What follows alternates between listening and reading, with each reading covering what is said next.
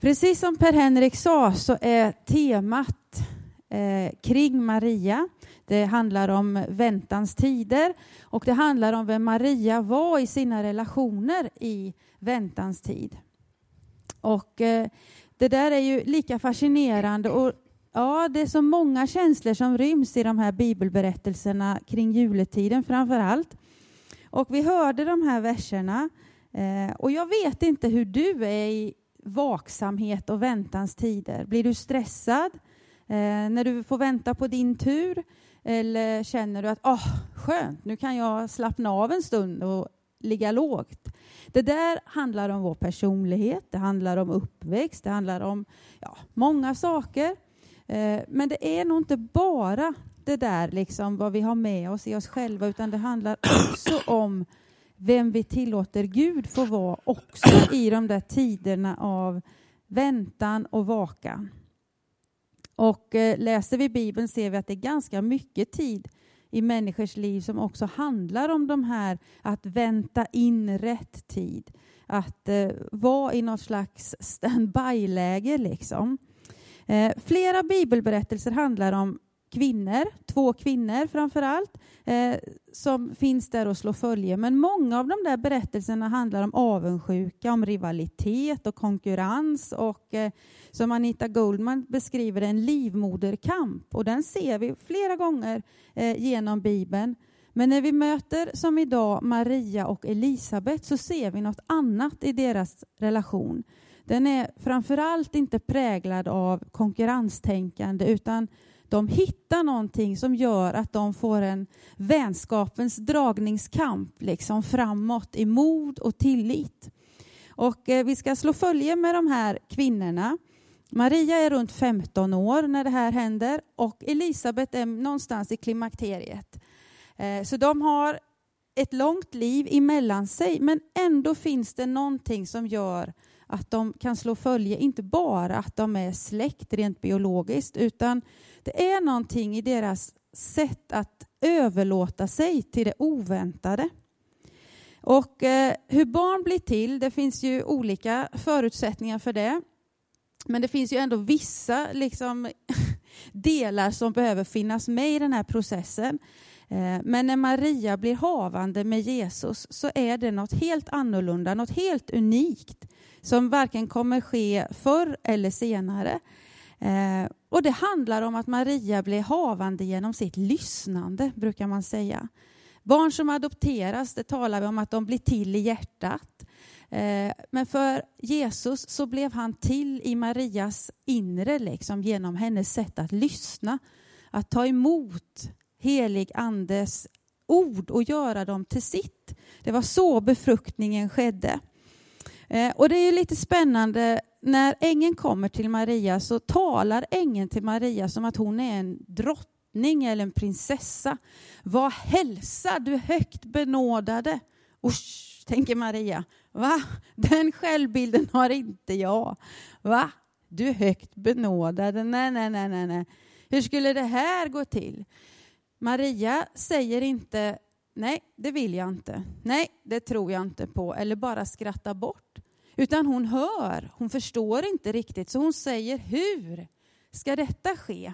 Och så börjar ängeln att förklara. Eh, och då säger ängeln så här i sitt förtydligande. Var inte rädd, säger han först. Han möter henne i hennes känsla. Han ignorerar inte hennes känslopalett utan han säger, var inte rädd Maria. Du har funnit nåd hos Gud. Det är grunden. Det är där du ska möta det här budskapet, att du är tillräcklig. Du har funnit nåd hos Gud. Och så säger han, du ska bli havande, du ska föda en son. Han är väldigt konkret. Du ska ge honom namnet Jesus. Ehm, det är inget EKG som behövs här, utan lita på det här. Han ska bli stor, han ska kallas den högste son och han ska härska Eh, och hans välde ska vara så stort så det aldrig kan ta slut. Men hur ska det ske, säger Maria. Eh, och än en gång så säger hon inte nej, utan hon vill veta ännu mer. Hur ska det gå till när du säger det här? Hur ska det bli då? För jag har ju inte haft någon man. Alltså det där vet jag ju liksom. Jag vet så pass mycket så att det här du säger, det, det funkar liksom inte rent mänskligt. Gud är ju inte sen på bollen, utan han manar ängeln att förtydliga ytterligare. Och så säger ängeln, helig ande ska komma över dig. Liksom. Där är hemligheten. Där finns det som gör att det som vi begränsar inte blir begränsat. Genom helig ande finns möjligheten att det Gud har talat kan bli sant. Den högstes kraft ska vila över dig, säger ängeln, och barnet är heligt. Det är till och med Guds son. Nu borde ju det här ha räckt för Maria att tänka att okej, okay, jag har funnit nåd hos Gud, jag ska få gå med Guds egen son i min mage. Okej, okay, nu kör vi. Men eh, det behövs mer. Och Gud är inte snål, utan när Gud är igång liksom med sina visioner och söker människor att genomföra de här med, så finns det en process som är så viktig. Och det är att när Gud har tänkt något så blir det som en kedjereaktion. Och det är viktigt när du och jag också får bli havande Eh, med visioner ifrån Gud. Att Gud låter ingen människa köra ett eget race, utan när Gud har talat, då sätter han en boll i rullning så att fler människor kommer i funktion, att det får större nytta än för bara den enskilde. Det är ett sånt där eh, en markör att titta på, kan det här vara från Gud? Ja, blir det till välsignelse i stort mått? Så att när ängeln sen berättar så kommer den berätta om Elisabet. Den kommer föra ihop Elisabet med Maria och beskriva att Elisabet har också varit med om ett under. Hon som sades vara för ofruktsam, hon väntar nu också en liten grabb. Hon har också en pojkmage. Och så berättar ängeln och sätter de här tillsammans. Jag vet inte om du har sett att jag har pyntat här idag. Jag har tagit med mig kärlekshjärtan på tråd här. Eh, och det är som en bild jag vill skicka med, att det är så här Gud gör när han sätter sina visioner i människors hjärtan. Då blir det som hjärtan på tråd. Då sätter han ihop sammanhang, han flätar människor tillsammans som får förverkliga hans ärenden. Så här har vi Maria och Elisabet någonstans långt där borta. Och här någonstans där nere, där finns du och jag som också får visioner och så flätas vi samman tillsammans med andra människor och stärks och bekräftas eh, i de uppdrag som vi får. Och så säger ängeln de där orden i slutet.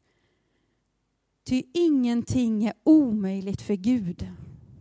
Det skickar ängeln med Maria i de här visionerna, i det här budskapet, i det här ärendet. Kom ihåg det, ty ingenting är omöjligt för Gud. Och då ramlar poletten ner för Maria och så säger hon, jag är Herrens tjänarinna, må det ske med mig som du har sagt. Hon vågar inte tala om sig själv som drottningen, den högt benådade, men hon vågar ta emot att hon vill vara en tjänarinna åt Herren.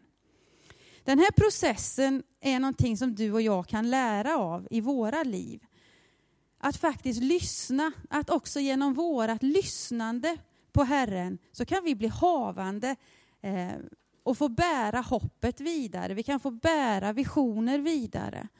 Och så får vi lita i den där tilliten som Karin Boye skriver om som omfamnar och famnar hela världen.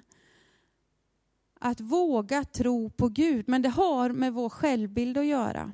Det har med vår gudsbild att göra.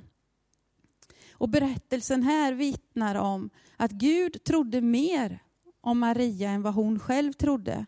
Och så är det för dig och mig också. Vi har funnit nåd hos Gud, vi är högt benådade allesammans. Och när Gud talar till oss, då vet han vår kapacitet. Och så kommer han och gör det omöjliga när vi ställer oss till förfogande med det som är möjligt. Jag läste i veckan om en liten kille som hade tappat sin tand. Han hade tappat flera tänder och nu hade han tappat en till. Och så visste han ju att eh, den här tandfen brukar ju komma på natten och lägga en peng i glaset och byta ut tanden. Så han berättar för mamma och pappa att nu så har jag tappat tanden och nu så lägger jag tanden här i. Eh, och så hoppas jag att tandfen kommer under natten. Men sen var det så här att på kvällen innan han somnar så går han ändå och hämtar pappas plånbok och lägger den vid glaset. Ifall pappa skulle glömma bort att lägga pengen i. Han hade en bristande tillit till att de vuxna faktiskt skulle göra det som förväntades. Och ibland kan det vara så där att du och jag också försöker i vår gudsrelation att liksom lägga plånboken där. Ifall du Gud skulle liksom missa så har jag byggt upp en egen plan så att jag har ett sidospår här.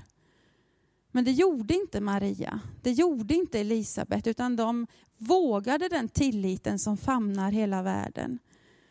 Och den här dagen vill påminna oss om att våga vila i den Högstes armar och tro honom om gott. Tro honom om tillräckligt. Livet för Maria som gudaföderska och Jesu mor var inte bara enkelt. Hon fick ganska snart veta att hon skulle få ett svärd som genom sitt hjärta. Och vi vet att hon efter några månader, när den här ängeln hade talat med henne, så kommer hon få ge sig ut på en strapatsrik resa på en åsnas rygg. Hon kommer bli en flykting för sitt barns skull. Hon kommer att gå igenom både det ena och det andra. Men vi ser hur Gud är trofast sina löften. När Jesus hänger på korset så för han än en gång samman Maria med Johannes och säger, där är din mor och där är din son. Det är så här Gud gör. Han lämnar oss inte, han överger oss inte, han flätar oss samman med varandra när vi vill vara trogna hans löften och hans ärenden.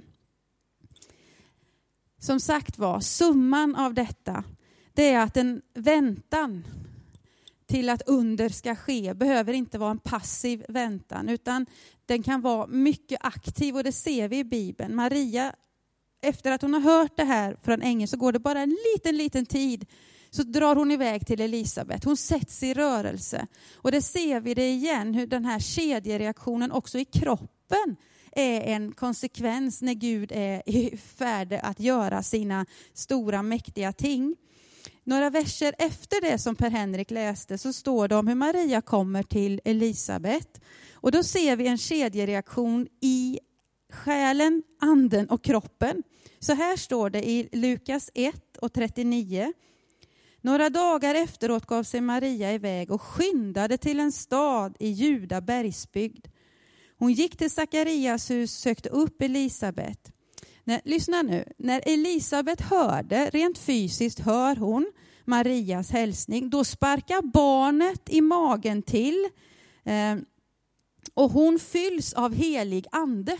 Har ni sett? Det är ande, själ och kropp i samverkan. Hela hon drabbas eh, av det här mötet med Maria för att Maria går Guds ärenden. Och så ropar Elisabet med hög röst, välsignade du mer än andra kvinnor och välsignat det barn du bär inom dig. Hur kan detta hända med mig att min herres mor kommer till mig? Elisabet bekräftar Marias uppdrag. Hon talar ord ifrån Gud. Och så kommer sen Marias saligprisningar, de här verserna som är tonsatta och som är återgivna på så många sätt i vers 46 och framåt till 55. Kedjereaktioner, det är Guds melodi, liksom, både i vår kropp och i vår gemenskap.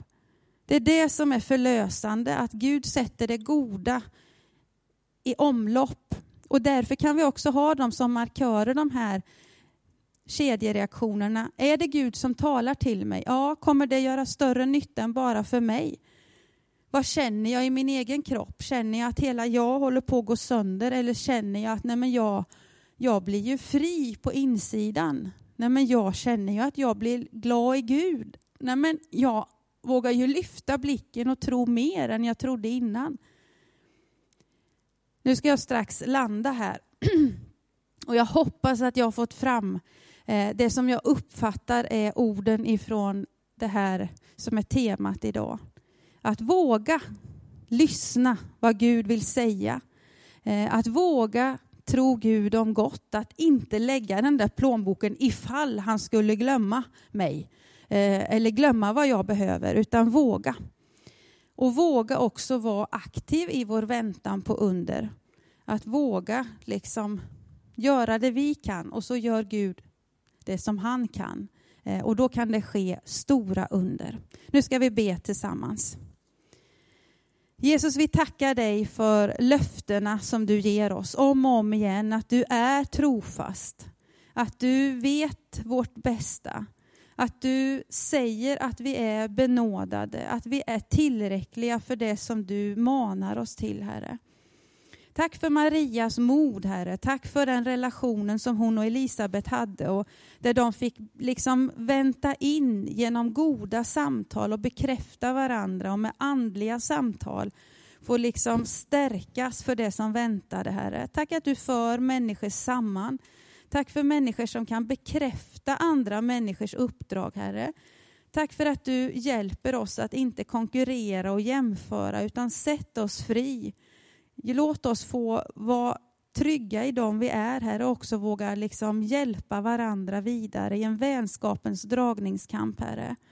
Så tack Herre för att du går oss till mötes. Tack att du har ett uppdrag för oss var och en där vi får vara med och göra den här världen lite finare, Herre. Amen.